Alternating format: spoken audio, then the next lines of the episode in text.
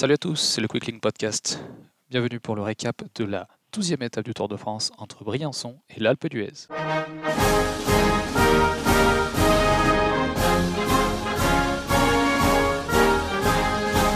Hello and welcome back to Quicklink Podcast show 560 for Thursday, the 14th of July. There's loads going on today, but unfortunately I'm not at home and very pushed for time, so we'll return to the non World Tour races in more depth over Friday and Saturday. Happy birthday today to Mathis Grisel of AG Desert Under 19s, to Jacob Hindsgaul Madsen of Uno X, and happy birthday to chopping the heads of the ruling elite classes.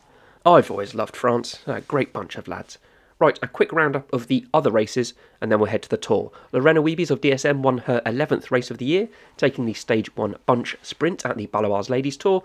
By picking up 10 bonus seconds at the line, plus 2 from the earlier intermediate sprints, she moves into the race lead by a single second over yesterday's prologue winner Ellen van Dijk.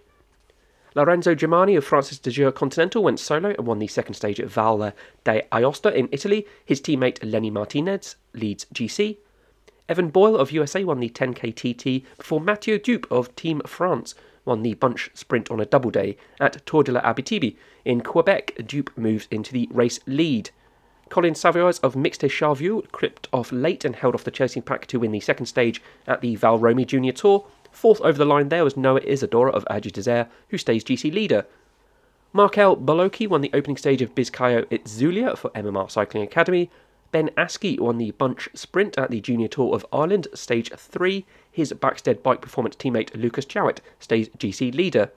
Ake Dalblom, Joachim Strinden and Zoe Backstedt were the day's winner at the U6 Cycle Tour in Sweden.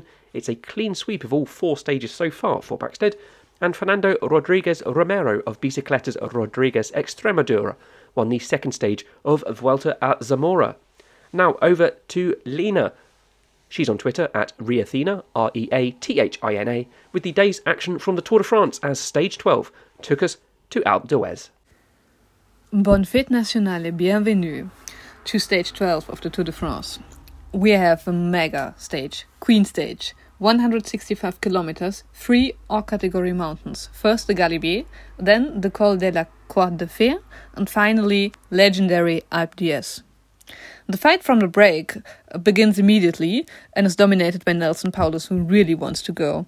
Uh, then a small crash in the peloton, and within 10 kilometers, we have our break. Surprisingly fast for this tour. The break consists of uh, Powless for IF, then Oliveira for Movistar, Perez for Cofidis, Goossens for Intermarché, and Noval for Arkea. Also along for the ride, Schönberger from B&B Hotels. Uh, the sprint points are quite early in the stage and are taken by Wout van Aert. Nobody else contested them. And then we are halfway up the Galibier and the attack start. Um, among others, especially Israel Premier Tech isn't happy with this group.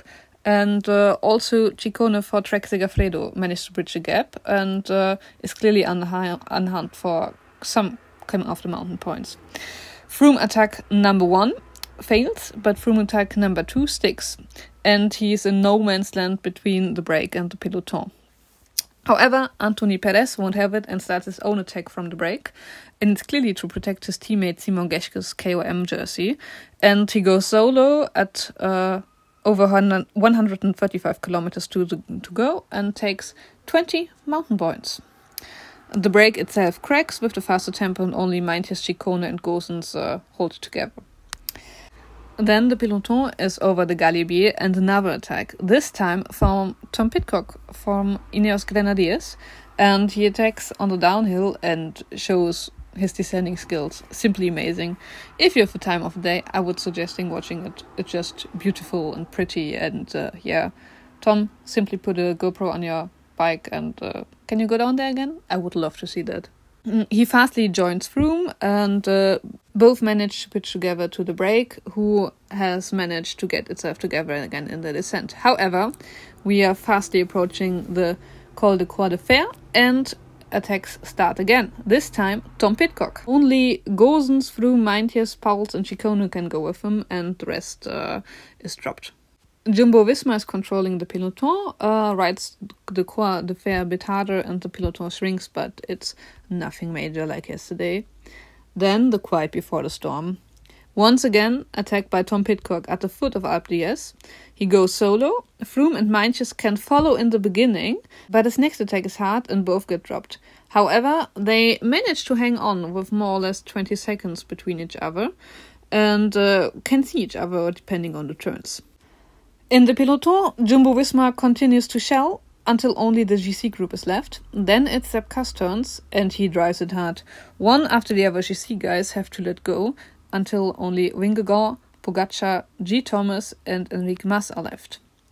Then the attack start by Pogacar. He's clearly not happy with yesterday and wants to give it his all. However, Vingegaard can follow the attack, and G. Diesel Tommel simply rides his own tempo and bridges every time to Vingegaard and Pogacar again. However, Enric Mas has to let go but today is a really good day for him because he comes back again and again with Sepp Kuss when Pogacar and Vingegaard decide to play cat and mouse and look at each other.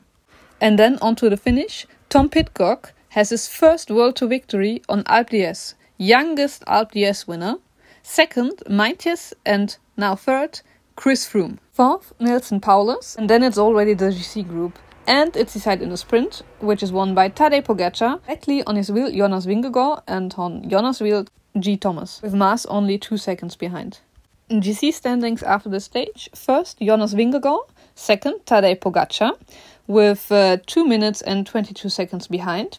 Third, Geraint Thomas, with 2 minutes and 26 seconds. Fourth, Romain Bardet, with 2 minutes and 35 seconds. And fifth, Adam Yates, with 3 minutes and 44 seconds.